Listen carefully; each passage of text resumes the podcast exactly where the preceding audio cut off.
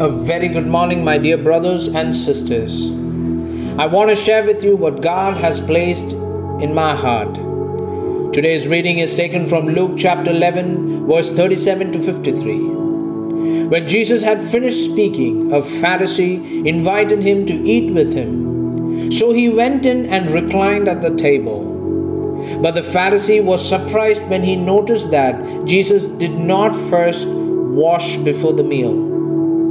Then the Lord said to him, Now then, you Pharisees clean the outside of the cup and dish, but inside you're full of greed and wickedness. Did not the one who made the outside make the inside also? But now, as for what is inside you, be generous to the poor, and everything will be clean for you. What we get to see from this portion is these Pharisees were associated with God, but He was not the center of their lives. For them, God was simply one part among many things they worshipped.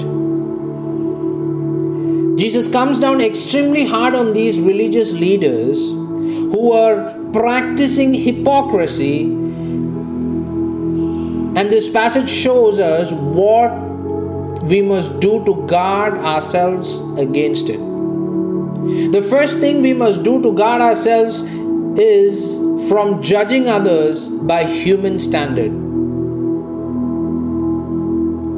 We get to see from this passage that the Pharisee was astonished to see that he did not first wash before dinner.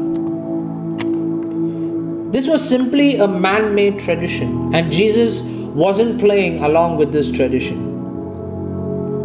Judging others is a mark of a Pharisee. When man made rituals are added to God's word, the traditions of man always becomes the standards and not the word of God.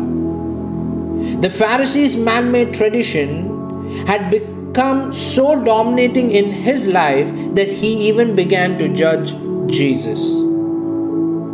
The second thing that we must guard ourselves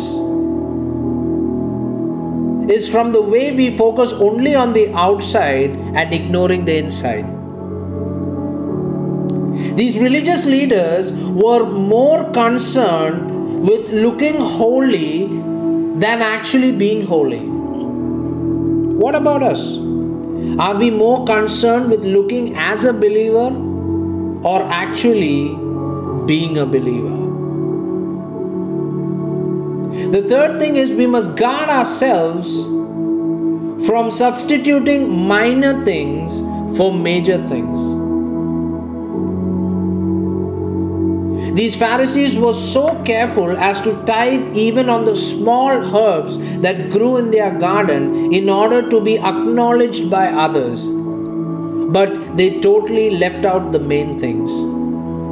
They could count their pennies in front of everyone in order to be seen as faithful tithers.